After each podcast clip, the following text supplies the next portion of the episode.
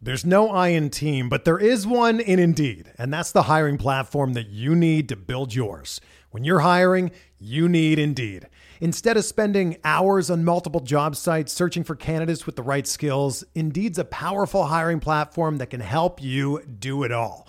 One of the things I love about Indeed is that it makes hiring all in one place so easy because Indeed does the hard work for you.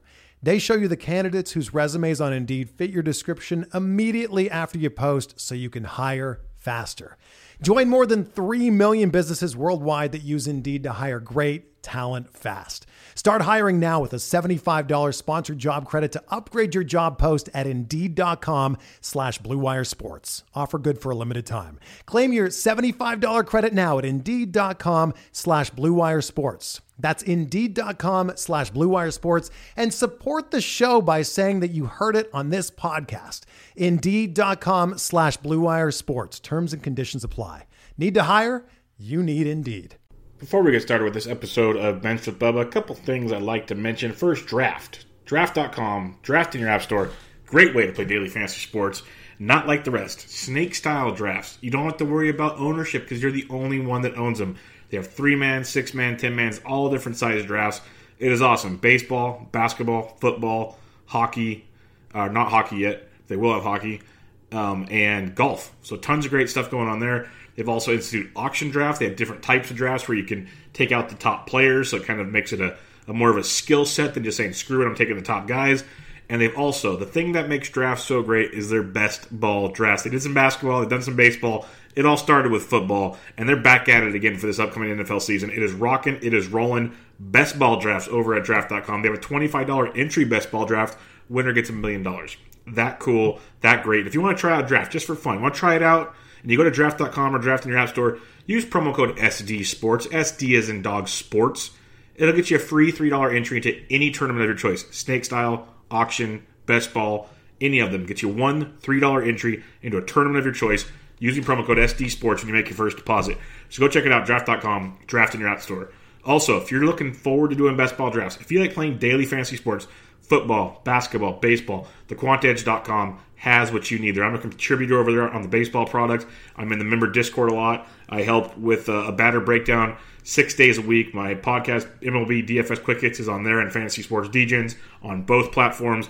Lots of great stuff at thequantedge.com. And if you want to join for the rest of the baseball season, the price is lowered to $84.99. And if you use promo code BUBBA, $10 off, $74.99 just what you want to do there. If you just want to try out the packages, you can get the all sports for your first month at $19.99, promo code BUBBA. And they have tons of best ball stuff if you're getting ready for that. Elliot just dropped a massive best ball guide over there, there's much more going on. So go check that out, or a five day free trial for $5. TheQuantedge.com, promo code BUBBA, will get you what you need. Last but not least, if you can give a rating and review on iTunes, I'd much appreciate it. It would help me out a ton. Every rating and review helps the podcast move up the rankings, and it would mean a ton to me. It only takes a few minutes out of your time and would really, really mean a lot. With all that being said, welcome to Benched with Bubba, episode 177, with Anthony Franco at Prospects Live, recapping the 2019 MLB Draft.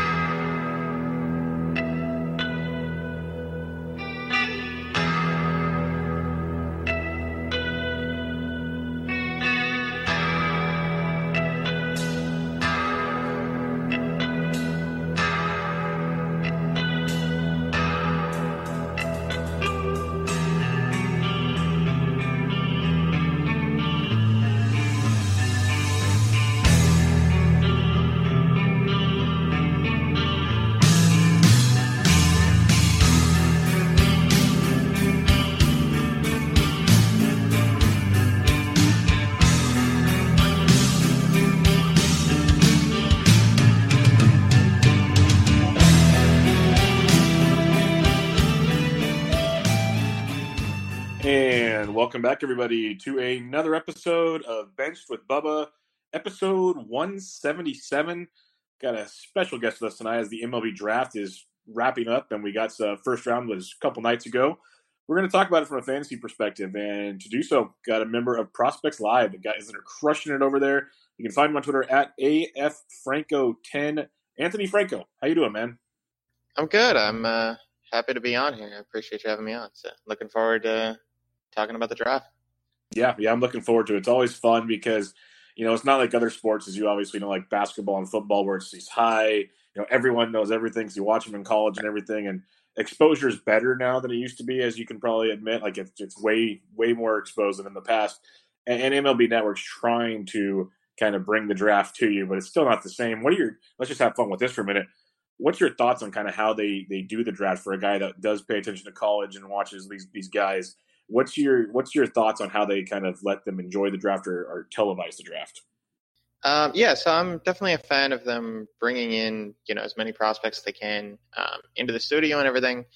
Uh, as for the coverage itself, you know, I, I do wish that they would go to uh, you know the draft a little bit more. Um, a lot of the the sort of former player breakdowns come off as maybe a little bit um, cliche to me, a little bit over the top with some of their comparisons. Um, but like Carlos Collazo at Baseball America, they have on there, and uh, he really knows his stuff. I wish that they would cut to him a little bit more. Uh, but you know, I can't complain. It's it's. Uh, I'm glad that they're promoting it in a way that they weren't even just uh, you know five or ten years ago. So. Yeah, it used to be nothing, and then it was just kind of a little bit of the first round. They're trying to give it a least a little more of a taste. I think we get what the first three rounds, the first night or something, first two rounds plus compensation or something like that. Mm-hmm. And so they're trying to promote it more. And like you said, they're bringing in more names. Like you know, you got the Collazos of the world, and, and you mentioned um, I forgot his name now from from Baseball America. And they do bring a whole other aspect because anytime we can get Harold Reynolds off the screen is a good thing. So um, yeah, I didn't want to. I didn't want to say it straight out, but uh, oh no, this is this, this is a, this is a, this, this is a judge free zone. You can have at it here. It's okay. Um, I have another podcast, a baseball podcast with uh, my buddy Mo, and we we bury Harold Reynolds quite a bit because it's just I, I, like everybody having their own opinion. I'm all for it, but when some opinions get taken a little too far, like you need, to be called out a little bit on that. So um, no problem with that at all. Before we get into the draft coverage, we're going to talk about some MLB news real quick. There's some, some actually big news kind of dropped today. A couple that we won't even hit on, but just happened recently. Something to keep an eye on for all the listeners out there, Robinson Cano, you know, he wasn't not hustling to first base again tonight on double play ball. He re-aggravated his quad injury. So came back a little early. He's getting old, not recovering the same way. So keep an eye on that. A good chance he might miss a few days or go back to the IL, meaning Adeiny Hechavarria is a little more worthwhile. The other one, if you got any thoughts on this, more uh, I'm all here for it. But uh, we don't know the exact numbers on all this. It's still kind of getting hashed out. But it looks like Craig Kimbrel, it's official, is going to get a multi-year deal with the Cubs and around forty-five million dollars. Uh, for people that had Pedro Strop, you're pretty much done. But do you have any uh, any thoughts on Craig Kimbrel going to the Cubbies? Uh, yeah, I mean it's going to be interesting for sure. I'm not really sure what to expect because I don't think we've ever seen um, players sit out this long. You know, pitchers at least. I know there was the the Stephen Drew, Kendrys Morales a couple years ago, but um, and then try to ramp back up midseason the way that Kimbrel and Keuchel are going to. So uh, he was still pretty good as of last year. You know, he's obviously a must add in fantasy if he's not already owned, um, just sort of speculatively, um, because I imagine that the ninth inning will be his, you know, after about a week or so in the minor leagues to, to tune up. But it'll be interesting to see if the layoff has any um, any lasting effect. I do think Passan actually had it at 43 million.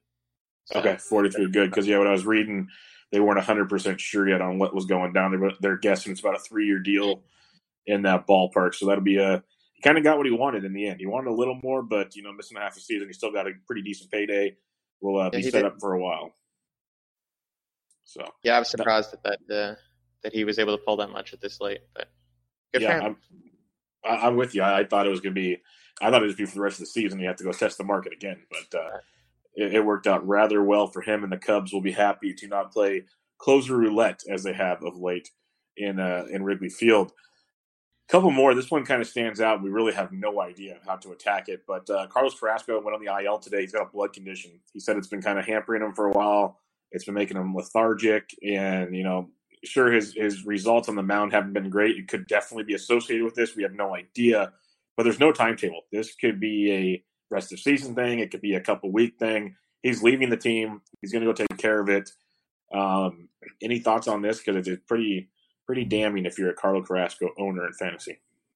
Yeah, I don't even want to speculate as to like when I think he would be back. I know the press release uh, left room uh, for him to come back this season, but um, just more so for the guy himself. You know, he's had some heart issues a couple years ago too. It's really sad to see that he's um, struggling with this stuff. So hopefully uh, he's back in a month or so. But I have Yeah. no idea. Yeah, it, it's pretty crazy. It's one of those because all we know is blood condition. We haven't, don't even know what it is. We have no clue. And I don't at Holiday Inn Expresses. I'm not a doctor, so I can't help with any of that. But uh, yeah, it's not good. Hopefully, as for his health, things get fixed for him rather quickly, and he's good to go. But that's kind of a scary deal when you get blood conditions like that. Uh, a couple other ones here. Andrew McCutchen went down a couple days ago. Is out for the year with a torn ACL. Uh, they did just trade for Jay Bruce. They traded for Bruce before the injury, pretty much to kind of take Odubel Herrera's spot. Uh, Scott Kingery's been getting some run in the outfield. They called up uh, Adam Haseley. And I kind of wanted to ask you about that because Jay Bruce is crushing it. People know you can add Jay Bruce. But uh, as a guy that does prospects, Adam Haseley was a, as a top draft pick a few years back, and he's had a decent year this year. What's your uh, take on him? What have you seen or heard about Adam Haseley? Yeah, so I haven't seen Haseley this year. Um, he was sorry, he was a top ten pick, like you said, uh, out of Virginia a couple years ago. A guy who um, was just more sort of average-ish tools, kind of everywhere. He could hit. He had really high level performance in the ACC, uh, but there was nothing that he did that really jumped off the page. And I think that's kind of borne out in his minor league numbers, which have always been good, but not otherworldly. It's just you know he doesn't strike out much, but he doesn't walk. He doesn't steal bases. He doesn't hit for power. It's just he hits a lot of singles and plays center field. Um, you know, I imagine that he'll um, you know stick in the majors. I don't think that there's any reason to expect that he's going to be sent back down anytime soon. But I think it was Keith Law uh, a couple weeks ago was asked a question about him and basically said that Haseley kind of looks the same as he always has. Um, and just sort of looking at his numbers, you know, he's pulling the ball a little bit more, so maybe that was uh, indicative of some sort of process change. But generally speaking, it looks pretty much, you know, the numbers look pretty much like uh, like they always have. So I think he's more of a, a real life asset than a fantasy guy because there's not a ton of power, there's not a ton of stolen base um, upside, even though he can run a little bit, but he's never been a base stealer in the minor league. So I think, you know, for Phillies fans, you know, if he's an average ish regular, like that's a good guy to have um, to replace Herrera, um, you know, as they're trying to push for, for the division. But he's not necessarily a must add for me, you know, in all fantasy formats or anything like that. That's good to hear because I usually kind of keep up between reading your guys' work and some other work about prospects. Like I have a rough idea on who's who. When this call got made, I had no clue. Like I had, I had nothing on him. People were like DMing me, asking me questions. Like I have nothing, guys.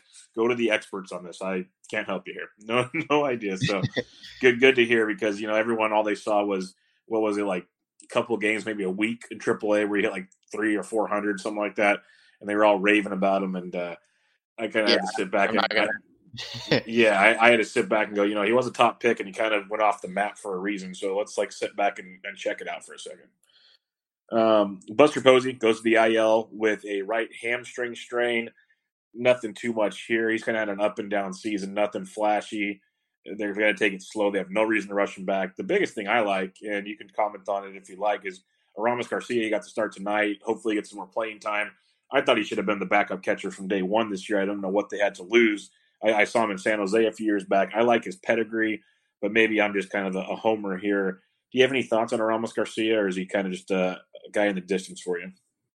Uh, yeah, more the latter. I mean, it's. I think there's some power there, but he's already 26. So I'm not, uh, you know, I'm not expecting any sort of uh, sort of breakout. But you know, as as far as backup catchers go, uh, especially you know from a fantasy perspective, because he's more of a bat first guy, uh, he's okay. Um, but it's not, again, not a guy that I'd be rushing to add. I think he's more, you know, one of those streaming catchers where it's like a, a Sunday and you're looking for somebody to to play because all the catchers are getting the day off, and you know that's the kind of guy that I think he is. Cool. Um, all right. Uh, the Padres, they put Matt Strahm on the IL with a rib strain, which is kind of scary from a pitcher who uses the middle of his body quite a bit on the mound. He's been okay this year, but uh, the big thing is it gives Cal Quantrill another chance to get recalled. Uh, first off, two things. Matt Strahm, people were kind of high on him. You kind of you're in the corner or you weren't in the corner. What were your thoughts on Matt Strahm this year? Because you know he had some really good outings and some really rough outings. Yeah, I came in as a Strahm optimist. Um, you know, after he was pretty good in the bullpen last year, Um, you know, I'm I'm still I still like him long term. You know, I'm encouraged by the the low walk rate, uh, but obviously the velocity isn't what it was out of the bullpen, and so the strikeout numbers haven't been, you know, otherworldly. And so he's okay. You know, I think he's definitely a guy that I would stash if I had an IL spot. I'm not giving up on him or anything. I think it was just a like a minor rib strain, so I, I imagine he'll be back in short order. And then the second part is Cal Quantrill, you know, drafted just recently, ran through the minors. You know, he was, he was already kind of ahead of the game, but he had the, the arm injury that kind of set him back when he was getting drafted. Um, like I said, ran through the minors. He's been up and down this year, kind of getting yo-yoed back and forth. The pedigree's good. The results haven't been great this year. He might get a little bit more of an extended run this go around. What's your take on Cal Quantrill? Yeah, I see Quantrill as kind of a streamer. Um, I like the changeup. Um, like you said, he had huge pedigree uh, coming out of Stanford, and then the minor league numbers were never really there, and he kind of fell off the the radar a little bit, um, and then has sort of picked it back up this year. Um, you know, a few more strikeouts in AAA. I think he's he's interesting. He's definitely a guy that you know, if you're talking about in Petco, maybe against you know a bad offense like the Giants or you know Colorado on the road. Um, he's definitely a guy that I would be willing to stream, but he's not. He's a matchup play for me. I wouldn't, you know, play him against the Dodgers or anything. All right. Uh, one last piece of news here: the Houston Astros they have optioned Corbin Martin down to to AAA. First off, we'll start with that. You know, everyone was pumped when he came up. Great debut. Really rocky after that. I don't think he made it through four innings, any other start throughout the entire run. It, like, say you're a Corbin Martin owner because people had to go crazy in FAAB recently would you hold on to him, or you just go, you know what, I lost on this one. I'm sending him back to the the waiver wire, and I'm going to move on because this might not just be the year for Corbin Martin. No, I think you've got to hold. Um, you know, the stuff is just outrageous, and I know the, the command is never going to be uh, fantastic, but I think he'll he'll be back uh, shortly enough, and you know, especially with the Astros, they managed to get the most out of it seems like every one of their pitchers. So he's a hold for me if you got bench space. And on the flip side, in this move, Framber Valdez gets the call to the rotation. We've seen him in years past get some starts, mixed reactions, but overall, has been usable. He's been okay. Uh, what's your take on a, a Framber Valdez? He's a reliever for me. I, I just it's tough for me to buy into uh, a guy with like really only two pitches and below average command as a, a long term starter. So, um, you know, I'm happy to see that he's getting another chance, but I, I would be surprised if he holds that spot long term. He's not even been all that good out of the bullpen this year, so. Okay. We will check and see how that goes. And let's get to the fun part here. We got through the, the meat and potatoes, the injuries, all that good stuff. Let's get to the MLB draft. Um, what is it that you like what are your thoughts i guess on where we're at in this draft like as a draft class as a whole when in terms of fantasy you know last year there was a lot of love especially for early picks people were pretty pumped on a lot of those guys so first year player drafts were a lot of fun what do you think and just looking at this you know it's still pretty fresh to everybody but what's your thoughts on this draft class uh, it's not that great um, especially because it's skewed you know the college pitching was down this year. Um, and so there's a couple like really, really high end names uh, that we'll get to on the college position player side. We're going to move pretty quickly. Um, and, you know, some high school bats that are definitely worth monitoring. So it's not, it's not a horrible draft, but if you're looking for somebody to like impact your team in 2020 or something like that, unless you get an Andrew Vaughn, uh, who we'll, we'll talk about you know, you're not to, I don't think there's like a quick moving ace in the way that there was sort of with Casey Mize last year. Uh, that guy's just not in this class. Okay, let's go through the draft and we'll kind of hit we'll, we'll hit on a lot of the early picks and then kind of get your takes on maybe some farther ones down that some of us, most of us, won't know about. But Adley Rutschman went number one to the Baltimore Orioles, catcher out of Oregon State. His numbers are ridiculous. You know, depends on who you talk to some prospect guys just want nothing to do with catchers in, in, in like dynasty leagues. Other people love them because when they're like Adley's caliber. What's your take on, on Adley Rutschman as he becomes a professional ball player and his future in fantasy baseball? yeah, he's really good. I don't, I don't know that that's a that that's a hot take, but um, you know, there's power. He's an elite defender. So there's there's no question he's going to stick a catcher. I understand what you're saying about um, you know the increased injury risk that comes with catchers and they don't play every day, but that wouldn't bother me with this guy. He's just really talented. Um, you know, got I think his numbers were a little bit inflated because Oregon State didn't have much around him, and so um, teams just didn't pitch him at all. They were intentionally walking him like crazy. Um, even in the NCAA tournament, got intentionally walked the bases loaded, which I'm not sure that was the right play, but I think that goes to show you like how much better he was than everybody else in that lineup. Um, but it's you know the tools are legit. He can hit. There's power. He's a slam dunk catcher. Uh, he's going to move quickly. You know they rave about the makeup, the work ethic, everything. Um, so it's you know I, there's no real flaws with this guy, and I think he could be up. You know early 2021. Oh, nice! Just a couple years from now, coming up there, because yeah, all they really have in the way is Chance Sisco. They got Pedro Severino there right now, so you know Chance Sisco. There's there's there's always been hope there, it just hasn't panned out. So you get an Adley Rutschman in play. Uh, the easy, I guess, could be lazy, could be the solid comp. I don't know. But just me being an idiot, when I see the, the clips of him when he gets drafted, I see the switch hitting catcher. First thing that pops into my brain is when I saw Matt Wieters at Georgia Tech, and he went early in drafts. Do we see any similarities there, or is this a completely different guy? Uh, yes, yeah, so I wasn't following as much when Wieters was in college, so I don't know what he looked like necessarily in college. But I think um, relative to the Wieters of the last couple of years, um, Rutschman's a better defensive player. Um, you know, I think he's he's probably a, a, better hitter as well, comparable power. So it's, you know, I understand the inclination to compare him to Wieters because they're both, you know, large switch hitting catchers who started their careers with the Orioles. But I just think Rutschman's better um, than Wieters kind of ever was. I like it. I like it a lot. Um, let's go on to the second pick in the draft, the Royals, who had a pretty good draft last year as a rebuild, and they pick up Bobby Witt Jr. Uh, out of Texas, a high school kid out of Texas. Um, you know, coming into this season, he, Minnie said he could have been the number one pick. Still had a pretty good year. You know, he plays shortstop. He pitched a little in high school. I saw the clips on him on uh, MLB Network for a while. Good pick by the Royals, or was this kind of like what's what's your take on Bobby Witt as he's only you know high school. He's born in the year 2000 for crying out loud. So, um, God, this is getting worse and worse every year. Um, so, I, what are your thoughts on him? How soon do we see him in the bigs?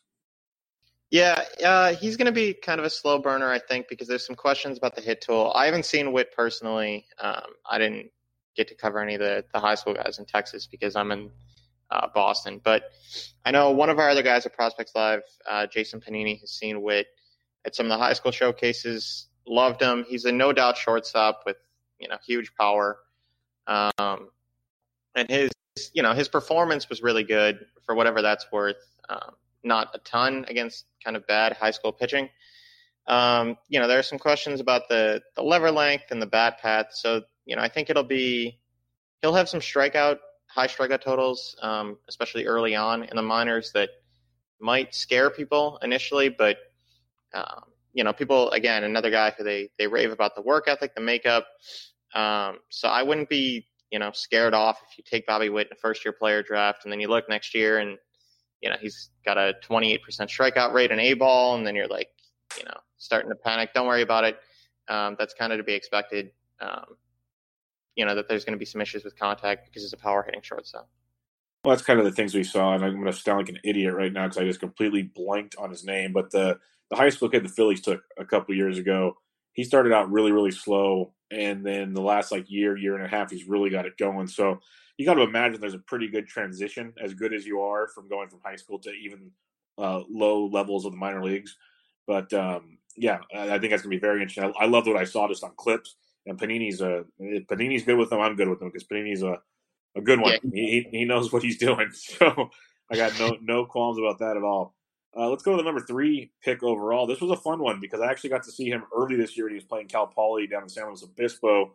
Um, Andrew Vaughn went third overall to the Chicago White Sox. There's a lot of things about him. He's not big. Like from for me, when I watched him, he reminded me a lot of Josh Donaldson, just his build and everything, his stance at the plate. Mm. Um, he, he's played first base in college. There's rumors he'll have to play third base or or first potentially. They might go to the outfield, but he knows that's probably a bad idea the bottom line, the dude can rake. Uh, what's your takes on Andrew Vaughn? Because this might be a guy we see sooner than later. Yeah, you said it. He rakes. Um, you know, I don't. I had heard some rumors that about teams giving him a shot at third. I imagine he'll just move quickly as a first baseman. Um, you know, Abreu I think is up at the end of this year, anyways. So uh, they'll have room. And you're right, like like you saw it. Vaughn can really hit. You know, he's got everything that you want in an offensive player. There's back control. There's huge power. You know, fantastic plate discipline. Um, you know, the knock on him was that he's a right-handed hitting, you know, shorter right-handed hitting first baseman, which is kind of a weird profile. You don't see those guys too often. But if you were going to pick, you know, an offensive prospect and mold one, like this would be the guy. Um, I think we were actually just kind of talking about this in one of our like internal prospects live discussions um, a couple days ago about where Vaughn stacks up just in terms of that only against like all of the other prospects in baseball. Now that you know, not counting the guys Vlad and Eloy who are already in the majors, and I think we settled on second, like behind Wander Franco. Um, now, obviously, as a first baseman, like he's not. I'm not saying he's the number two prospect in baseball because you have to take into account that he's at a you know bad defensive position and probably not going to be able to move up the defensive spectrum as a pro. Um, but it was like close for us between Vaughn and Alex Kirilloff, like bat only. He's he's that good. So that's impressive. That's really impressive because you know before the draft started, you, you mentioned names like Wander Franco and Alex Kirilloff and some of those other guys, and that was the upper echelon of the like offensive dynasty targets. That was it right there. And so you, you throw Andrew Vaughn, who just got drafted, just finished playing college baseball, into that mix. That says a lot about the hit tool from guys that really know what they're talking about. So that's that's good to hear. I have a feeling we get towards the end of this and kind of look at guys to draft and first year player drafts. I have a feeling you might mention his name pretty early in those drafts. But uh, let's go. To the, let's go to the fourth pick overall. JJ Bleday out of Vanderbilt, outfielder out of Vanderbilt, goes to the Miami Marlins, a team that uh, they're pesky right now. They're scoring runs out of nowhere but they can definitely they can definitely use some offense. Um, this might be one of the older picks. He's born in '97, so that makes me feel a little better. But what's your take on this? Vandy always puts out some good good baseball product out there. Yeah, Bleday was a guy who, uh, for a while, was had you know good hit tool, really good plate discipline, but wasn't really tapping into a ton of power. And then all of a sudden, he just went off this year. Uh, you know, he entered the years on the first round radar, so it's not like he was a complete pop up. Um, but I think he had 27 home runs in the SEC, and it was like nobody else was within eight or nine of them. Um, and you know he's he's an outfielder who should be fine. You know he's going to stick in the outfield. He's not a center fielder. Uh, so from a, a, real life perspective, the Marlins are getting a corner guy, but from a fantasy perspective, like you're getting an outfielder, um, and there's not really any risk that he's going to have to move to first base or anything. Um, and you know I think it's just above average hit tool, above average power, above average plate discipline. Like I don't know that there's not like a a light tower offensive tool. You know, he's not going to be hitting you know these crazy moon shots that you would see from a guy like Eloy or anything. But uh, he's a polished college bat who, um, you know, not as good as Vaughn or anything like that, but should move quickly in his own right. Um, before we get to the next guy, because basically your, your, top four picks, we had three college guys, a high school kid, your fifth pick's another high school kid, your sixth pick's a high school kid. So basically it's 50 50 in the first six picks you know, as as a guy that's scouting, a guy that's you know looking maybe from a fantasy angle. Also, I know it's not you know, Prospect Live does both, but when when you're looking at it and, and you're entering this kind of look evaluating the draft class, obviously you would think a college player is going to get there sooner, but mm. do you still find yourself looking at high school kids and going, "No, what I, I like these guys ahead of you know these college guys, even though they're going to take longer to get there." If that made sense, it sounded really jumbled, but does them having like coming out of high school does that hinder them at all to you? Yeah, so I get what you're saying. Um, I'm out personally. Like I'm more of our our college baseball um, coverage guy at, at PL, so I'm kind of biased skew towards the college guys because of the guys that I'm more familiar with personally. But no, I, I don't think that you know you bake into that the risk of you know high school guys are a little bit further away and they're not facing as good a competition, so you know, it's tougher to get a, a, feel for whether Bobby Witt can hit than it is for Bleday because we've seen Bleday hit, you know, in the best conference in college baseball and against first rounders all the time.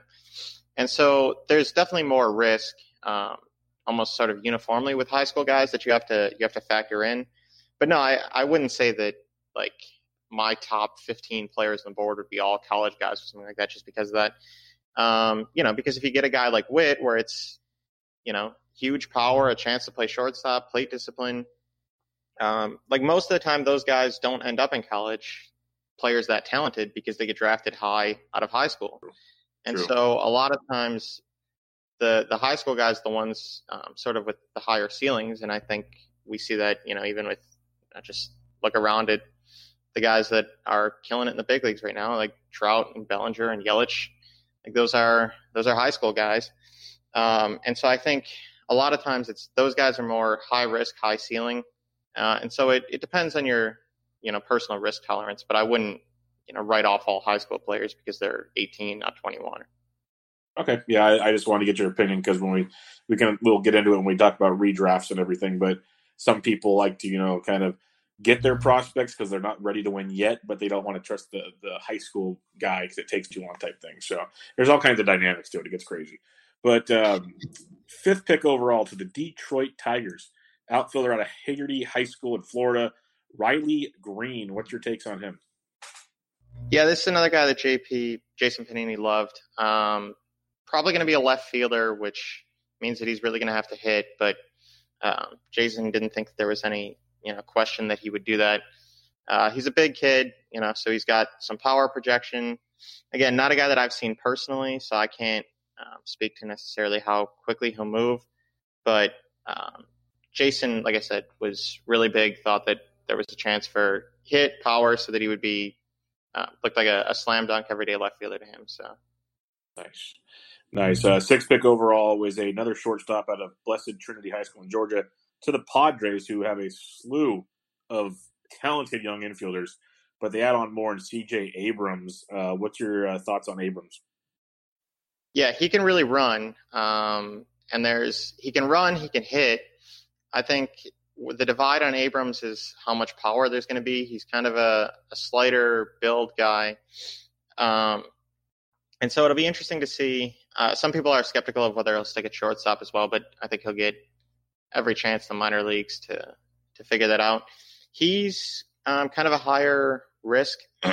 sorry, he's kind of a higher risk guy um, than I think even Witt because Witt at least has you know the plus defense and the the huge power to fall back on. Um, and so Abrams is one of those guys that it's going to be really boom or bust, I think, because especially from a fantasy perspective, because you could be looking at a guy who steals 30 bases and hits two 290 or something if you if you really like him and want to project heavily on the tools. But um, you know, at the same time, you could also be looking at a guy who ends up as an outfielder with you know 10 to 12 home run a year power, which just isn't really moving the needle. Yeah, that's not going to cut it at all. Let's go to the seventh pick. First pitcher off the board. You don't see that every day where the first six picks don't involve a pitcher. That seems to be a popular target in drafts. But from what I saw on Twitter during draft night, people were very excited that the Reds snagged Nick Lodolo out of TCU, left-handed pitcher here. Were, were was all the excitement just? Did the, did the Reds get a steal here? uh, yeah. So at Prospects Live, I think we're the we're the low ones on Lodolo. Um, you know, he's polished. He's got uh, low 90s fastball, you know, 89 to 92, something like that. Good slider, really good slider. Um, but then there's questions about the changeup, you know, plus command. So he's gonna he's gonna move quickly. Um, was a first rounder even out of high school, I think, by the Pirates. So he's got a long track record of, of pedigree. I'm just not sure how much upside there is with Lodolo. I think he's more of a you know, quick moving three or four than any sort of future ace. Okay. Let's go back to the position players. Third base, eighth pick overall, Josh Jung out of Texas Tech. Uh, the second of three straight draft picks out of the schools in Texas. Uh, the Rangers, they, you know, Beltre's gone. Third base is kind of open over there. Is Josh Jung a good fit for them? Yeah, I love Josh Jung. Uh, he's playing shortstop at Texas Tech right now. He's not going to stick at shortstop. He's I don't know if you've ever seen him, but he's a he's a big guy. Um, and so it's it's even kind of a weird build for a third baseman. Um, but you know, there's there's a lot of raw power there. He's not. If you just looked at his college numbers, you wouldn't um, picture him as being a power hitter because I think he was in the single digits in homers this year. but a lot of that is just uh, the sort of swing path that he has currently is really flat, um, geared towards sort of a, a, line drive approach.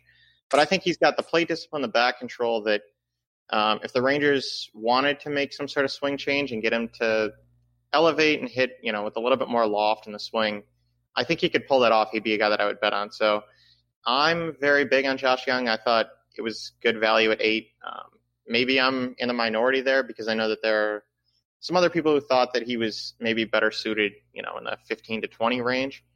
Um, but I think he sticks at third um, and hits, you know, with averageish power. Uh, so I'm I'm all in, and I think he can move another guy who can move pretty quickly. And like you said, Texas uh, definitely could use some help at third base. Yeah, that's what I was just going to ask you. And you nailed it. Uh, uh, between the, the help at third base, just their overall system's kind of weak. So yeah. I, I, was thinking, as long as you know Jung comes up and hits, it's one of those guys. I'm not saying next year, but maybe the the next year, first thing in 21, you could I imagine you could see him making a little bit of an impact. So that'd be quite interesting. Uh, ninth pick was our second catcher off the board, Shane Lang. I'm going to butcher this. Langoliers out of, yep, uh, ba- out of oh, there we go, out of Baylor. Uh, two catchers in the top nine. That's uh, quite interesting. I guess it shows a that teams appreciate uh, that talent behind the behind the dish. But uh, what's your take on the second catcher coming off the board? Yeah, Langeliers is a a defense first kind of guy, so I'm not sure that he's going to be. You know, I don't think he'll be taking ninth and first year player drafts or anything um, on average. But there's there's power there too. So it's not he's not going to be you know Austin Hedges or something like that. Um, I'm just not sure you know that he's going to be an impact like middle of the order hitter. He's probably more of a a seven or eight hitter who moves you know relatively quickly because of the glove.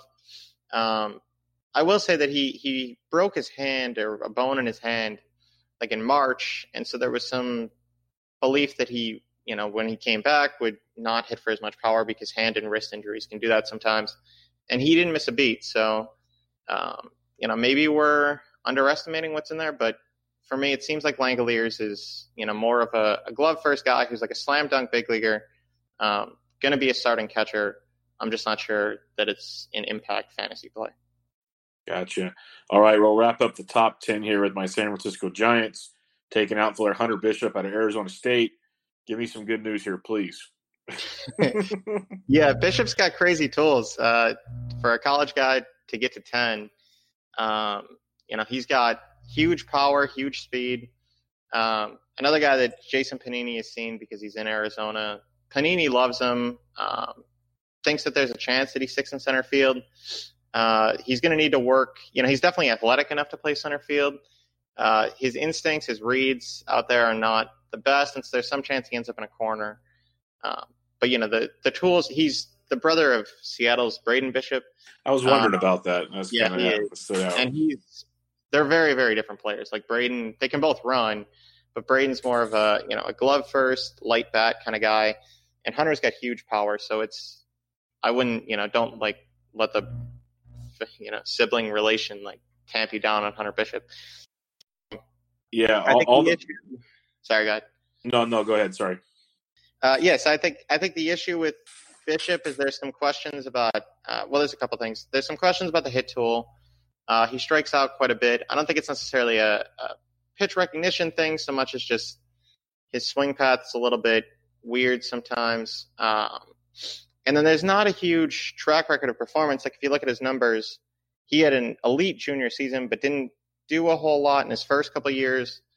Um, at Arizona State, and then he, most of his you know statistical damage was done at the beginning of the year when ASU was facing these kind of you know low level D1 schools that were pitching guys you know thrown in the mid 80s or something like that. And in conference play, I think Bishop was only like the Sun Devils' fourth or fifth best hitter. And so I'm a little bit worried. Like, there's definitely some risk here. He's not going to be a guy, you know, he's not a polished college bat the way that you would think of him. Um, but there's like superstar level power speed in there that you can dream on. Nice. That's good to hear because two things the Giants need is power uh, and and anybody that with a pulse that can consistently hit in the outfield. So that's uh, yeah, that, yeah that's, that's, two things I'm a big fan of. When I when I saw they picked him, I'm like, oh my goodness, we didn't take like a high school kid or a pitcher, or like we actually took a guy that if things work out well might move through the system fast. What a concept! So um, I was actually, and, and, obviously I don't know a lot of these players, and I don't want to be one of those talking heads that, that, that does know a lot. But what I've read, and I'll take my Homer hat on for a few seconds. The Giants, one thing they did this year, unlike other years with their new GM, a lot of college kids and a lot of position college kids, which I like to see because a lot of those position players that we have now that came through the system are getting old. So that uh, was at least a good thing to say. They might not all hit, but it was worth a shot. So I kind of like it. Um, yeah. Wrapping up the first round here, we won't go position by position. We'll be here all night long. But um, what were are there? Are there any other players, maybe one or two, three, that really stood out to you where they went to a, a team that you know they can make a nice impact for? Yeah. So again, I'm I'm going to skew kind of college heavy there because that's more my um, area of expertise. But um, I love George Kirby, uh, who went 20th to Seattle. Uh, he's a right-handed pitcher from Elon, and for me, he was the best pitcher, college pitcher on the board. Um, I had him, you know, above Lodolo. I know I was in the minority at Prospects Live. There were a lot of us who like Alec Manoah, who went 11th to West Virginia. Um, so it's my opinion is definitely not unanimous, but I thought Kirby was a steal at 20. Um, doesn't have the the stuff of Manoah, who's like a huge dude with a you know 70 fastball and 65 slider. Um, but Kirby's a guy who throws a ton of strikes. You know, he's like 92 to 95, um, above average slider. You know, average to above average changeup. Had the nation's highest strikeout to walk ratio this year uh, in D1. He had like 107 strikeouts against six walks or something like that.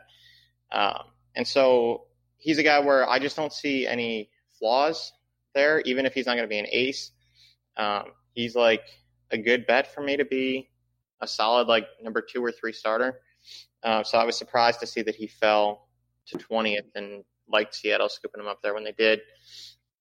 Uh, Logan Davidson, who went, was it 29th uh, to Oakland, something like that, back, near the back end of the first yeah, round. 29th. Yeah, uh, yeah 29th. Okay. He's a power hitting shortstop from Clemson. Um, I saw him in person when he was up, you know, at Boston College in like March, and he was really good when he was there. Um, I saw him with Ralph Lifshitz, who's another one of our our uh, prospects live people, and I liked him a little bit more than Ralph did. I think mostly because Ralph had a look at Davidson last year on the Cape Cod League uh, when Davidson was just horrible on the Cape, uh, striking out like crazy, didn't hit with wood bats at all. And so that's like a real concern that he can't hit with wood. And so Ralph, I think, kind of had that as his sort of in the back of his mind. Uh, I didn't have that sort of bad history with Davidson, so maybe I'm too high on him. But I saw a guy, there's power, there's speed, there's a cannon for an arm. Uh, and his play discipline is really good too. Like his strikeout numbers aren't because of issues with his pitch recognition. It's just he's a tall guy with really long arms that can you know struggle to get the bat into the zone sometimes. Um, but I think you know he's a a high risk, high reward play that the A's have kind of done that the last couple of years. Um, and I think Davidson's probably my favorite of the the guys that they've taken shots at over the last couple of years. Um, that was about it for me. I don't know if you had anyone else that you wanted to yeah, at, at least they didn't uh, go after another kid that's going to go play football, so that's good. That, that, that was yeah. Davidson's fully on baseball, so yeah, that's good. At least they didn't screw that one up this time.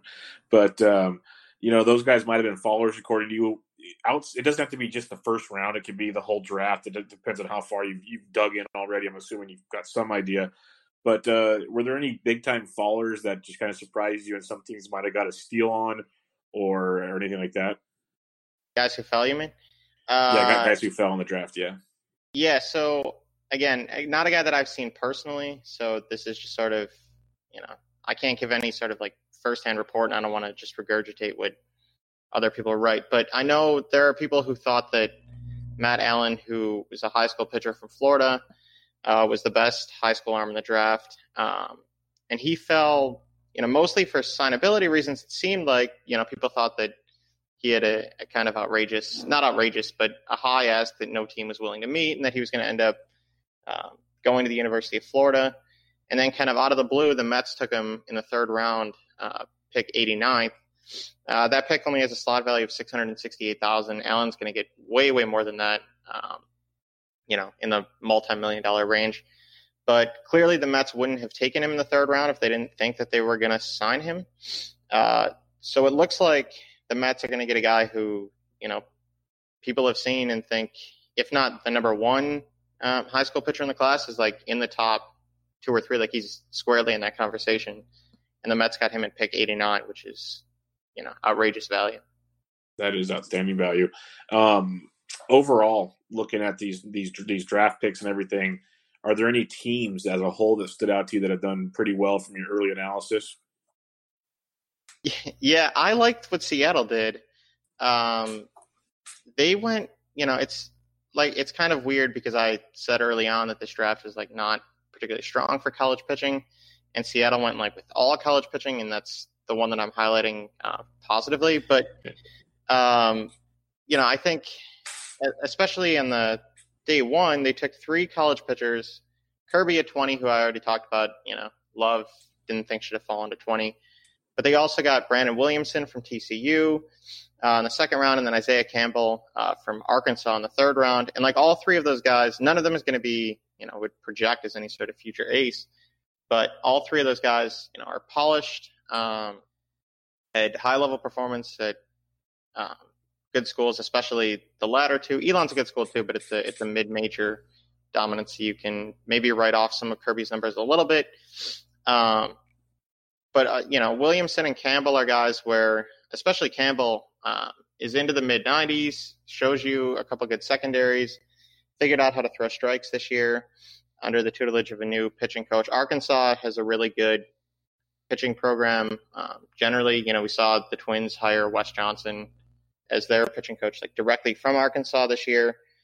Um, and then they replaced him with Matt Hobbs, who I talked to Hobbs a couple weeks ago actually, and like that guy is also going to be, uh, you know, if not an MLB pitching coach, like a D1 head coach soon enough. Um, you know, he knows his stuff, and he just raved about Isaiah Campbell, the strides that he's made um, in terms of sequencing, in terms of spotting his off-speed stuff this year. So I think Seattle got three guys who could legitimately you know, all be in a big league starting rotation, you know, two or three years down the road. And so it's not necessarily the, the flashiest draft, but for picking at pick 20, uh, I think it's good value. And it kind of fits, you know, the sort of timeline that they've had as well, where they took a little bit of a, a step back, you know, this year and next year, sort of aiming for that 2021. They didn't do the full teardown, but they moved a lot of their expiring assets for guys like J.P. Crawford, who are in the high minors, Shed Long, things like that, right on the fringes of, of the major leagues. And so, right as those position players, you know, that they, they like should be hitting their strides, um, they can sort of complement them with this influx of college pitching. So, Seattle was my kind of sleeper team of this year's draft. I like it. I like that a lot. It's a good take there. Um, were there any teams that you feel maybe reached a little too much or kind of made you kind of head scratch? Like, what are they doing right now? Yeah, so the first round went um, pretty much according to plan. Like, there wasn't a ton that was all that surprising. Um, the Astros at pick 32 took Korey Lee, who's a catcher from Cal, who uh, wasn't on our top 100. Um, wasn't a guy that I think a lot of people expected to go, even necessarily on day one, much less in the first round. Uh, so that was kind of a, a little bit of a head scratcher, but you know he's a power hitting catcher, so you can see what it is that they liked. Um, so I am not going to bury them for that. I think the team that we were, you know, the most you know, skeptical of, I guess, was Atlanta, especially what they did on day one. Where the Braves they took Langeliers at nine, which is fine. Like I don't mind that pick. Um, but then they followed that up with Braden Shewmake at 21. Shewmake's a, a Texas A&M infielder who's just kind of a small guy who hits a little bit, but there's not any sort of crazy tools there. And so he's probably a utility type, although his numbers in the SEC were good enough that there's a chance that he's an average regular, but my guess is he's more of a utility type. And they rounded out their day one with Beau Philip, who's another shortstop, you know, utility type um, from Oregon State, who again is just sort of a, a glove first guy, but not so good a glove that like you have to have him in the lineup every day. And so that was kind of a a low impact class, I think. And I wonder how much of that can sort of be traced back to the international scandal that the Braves had a couple years ago, where the lower levels of their farm are just were kind of stripped bare by a lot of the guys that they lost and the picks that they lost. You know, with the the whole thing with John Coppolella, where he ended up getting banned for life because of some things that he did in the international market that uh, clearly were not to uh, not in MLB's favor. Um, and so I wonder if they just need like higher floor, um, lower ceiling guys who they can count on to be to get to the big leagues, even if they're not going to be impact guys, just because they don't have a ton of guys in the low levels right now who even necessarily project as utility types. And so I wonder if they skewed for a sort of perceived certainty, kind of out of necessity to replenish the system a little bit. Um, so I, I, would say that the Braves were kind of our, you know, I don't want to call it a bad draft. I don't think that anybody had a bad draft per se. It's, you know, like I said, most of the first round kind of went uh, according to plan, and then once you get past the first round, like a lot of it, it just just depends on your preferences. And most of those guys, if you look at like recaps of what old drafts have, a lot of times once you get past the first round, like they're all kind of dart throws. So if you really like a guy, you can take him at 50, even if he's not, you know, on a, a public ranking like top 150. If you really like him and take him at 50, it's not that bad. Um, you know, so like I said, I think Atlanta's probably the team where we were maybe most underwhelmed, even if it wasn't a horrible draft. That's an interesting point you brought up with the uh, the scandal on the international signings. They might be doing something like that because at first I look at them getting two shortstops and it's like, okay, you got Dansby Swanson. I know he hasn't been great, but he's actually playing really well this year, and people forget the pedig- the pedigree's there. Maybe it just took him a little longer to get it figured out. He's still young. You just gave Ozzy Albies all kinds of money. Uh, it's just like where where are these guys going to go? But right. like you said, it gives you depth. Maybe you know as they keep contending and their youth gets better, they need to flip a few prospects to get some talent these all play out in the long, the grand scheme. That's why it's, it's a lot different than your basketballs and footballs of the world. So there, there's more to it, like you said, than just you know, hey, we're drafting guys that need to play tomorrow. Like there, there's there's a whole different scheme of things that we don't know about because we're not that, that's out of my pay grade. So um, yeah, it makes it very very interesting. Um, these can kind of be one and the same, but we'll start with this. When you when you look at the draft so far, and obviously they might not all be first round picks, but you kind of mentioned Andrew Vaughn and a couple others. Who do you think? Like, give me like three or four guys you see making the the earliest. Might not be the most impactful guys, but the earliest like impacts in the bigs. Book movers. Um, yeah. So I haven't seen T.J. Sikkema. Uh, he was a, a pitcher at the University of Missouri. I haven't seen him personally, um, but I know that there were some other people at Prospects Live uh, who have. You know, Tom Musa, who's one of our, our college guys, really likes Sikkema.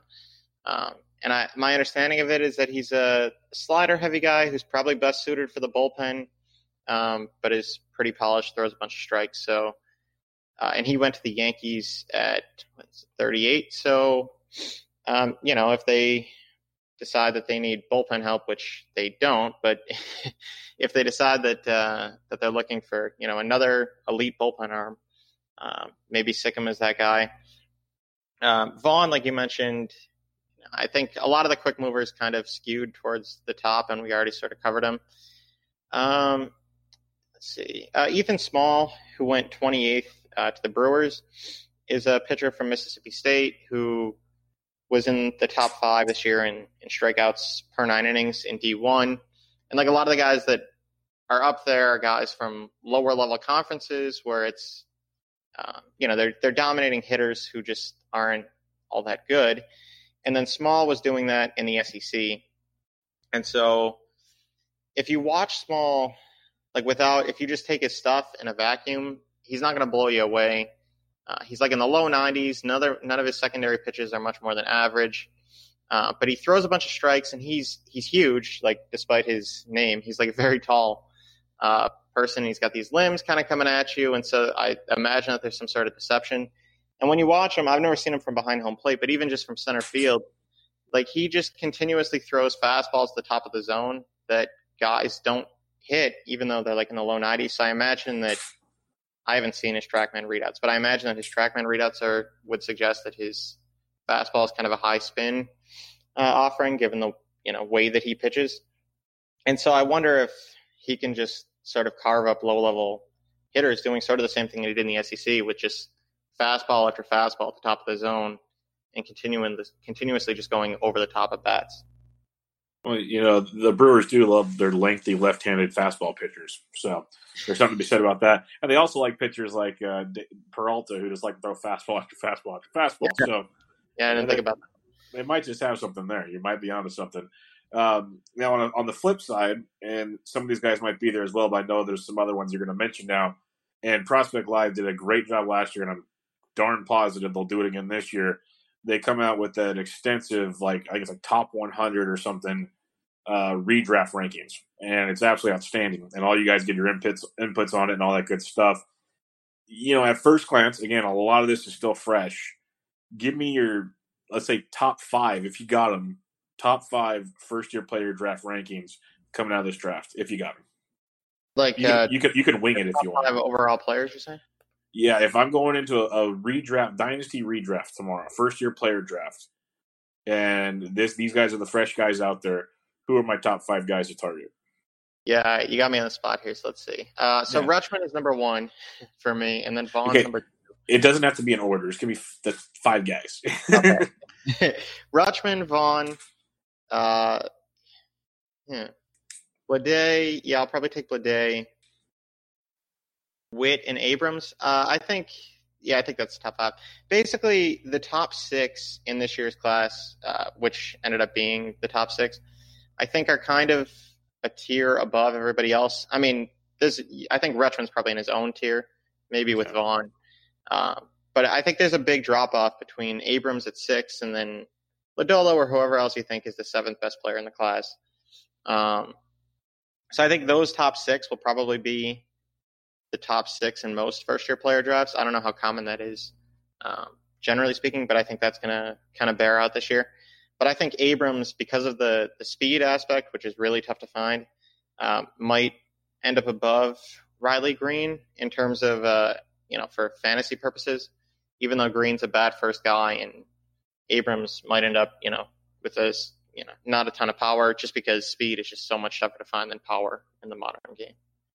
Yeah, and I I think you know most of the time, a lot of the you know say top ten to fifteen draft picks, you know, most of them are going to go pretty early. I remember last year with India and Madrigal and, and all those guys, uh, Mize and company. It was they might not have gone in the same order they went in when we did our redraft, but they were pretty much the first ones off the board. That's pretty much how it went.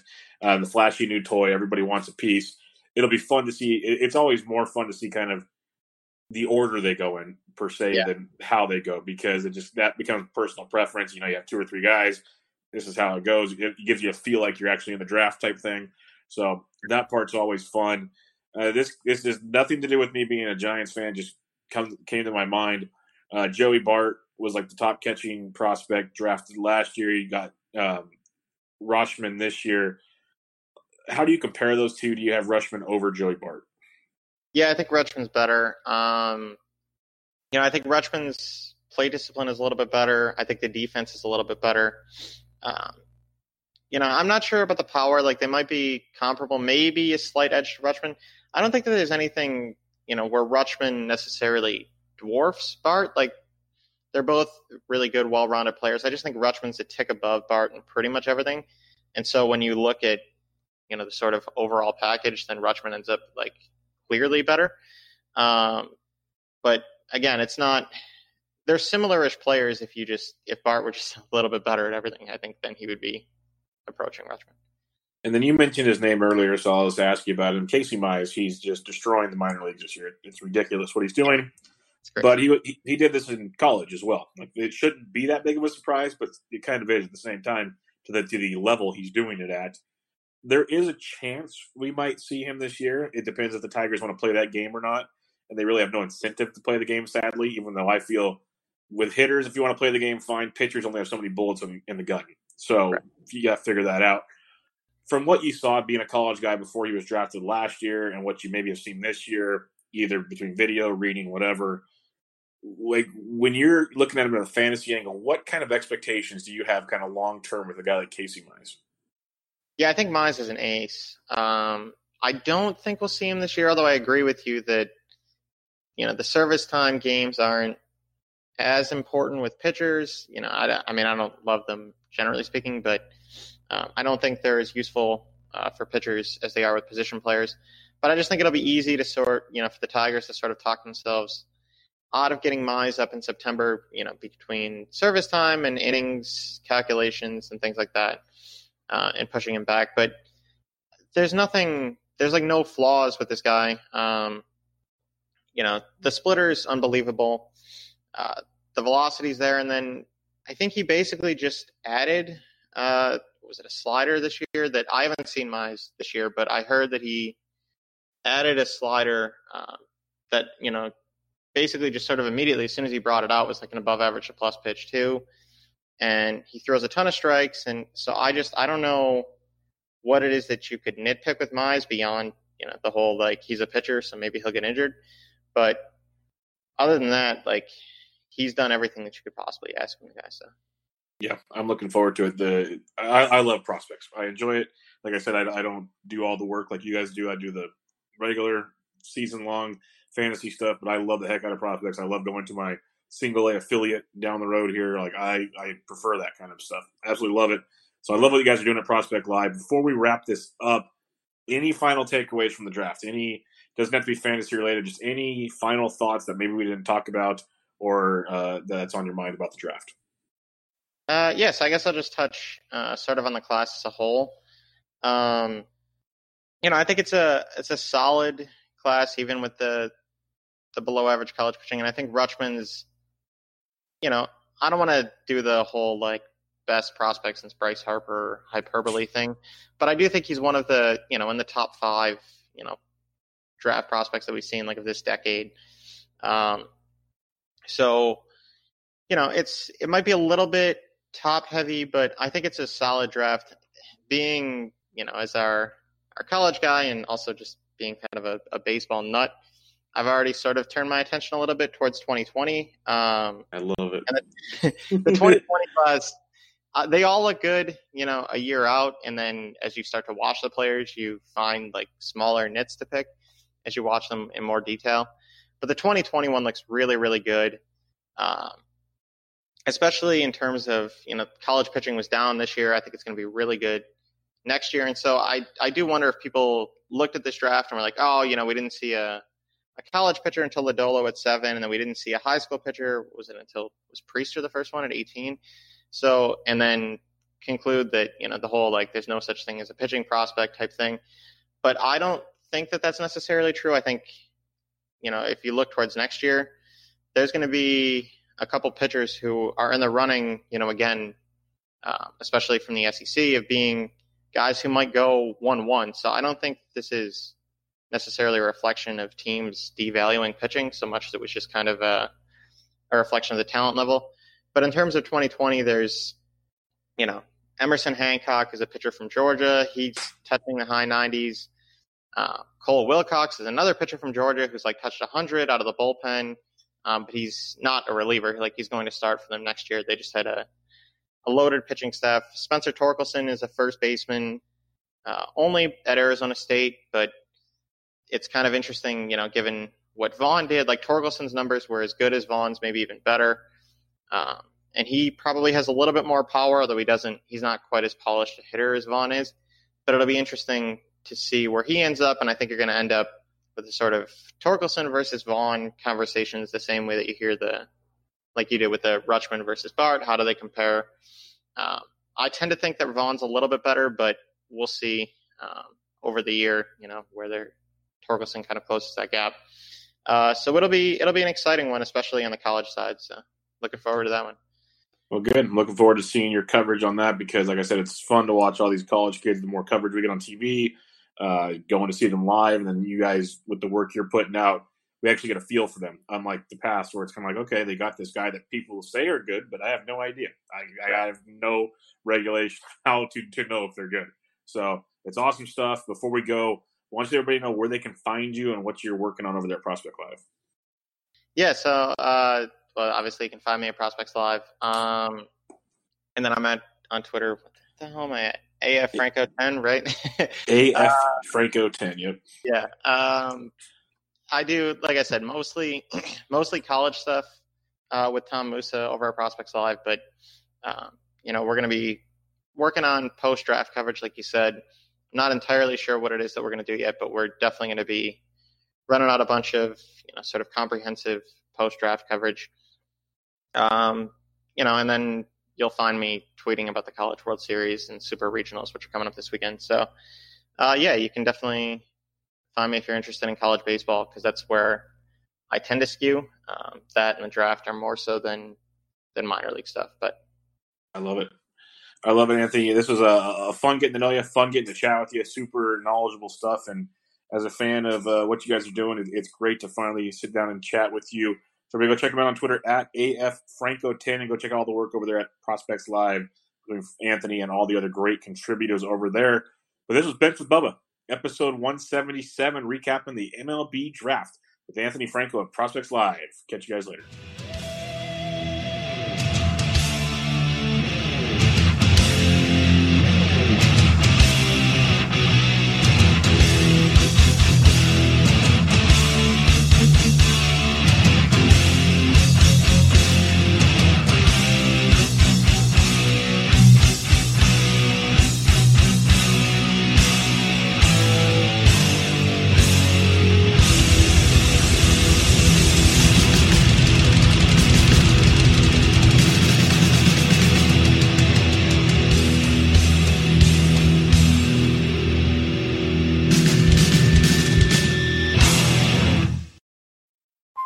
Hey, Drew Scott here, and I'm Jonathan Scott, reminding you that life's better with a home policy from American Family Insurance. They can help you get just the right protection at just the right price and help you save when you bundle home and auto. Kind of like Goldilocks and the Three Bears. It'll be just right for you. We love a custom build. American Family Insurance. Insure carefully, dream fearlessly. Get a quote and find an agent at amfam.com. Products not available in every state. Visit amfam.com to learn how discounts may apply to you. American Family Mutual Insurance Company SI and its operating company 6000 American Parkway, Madison, Wisconsin.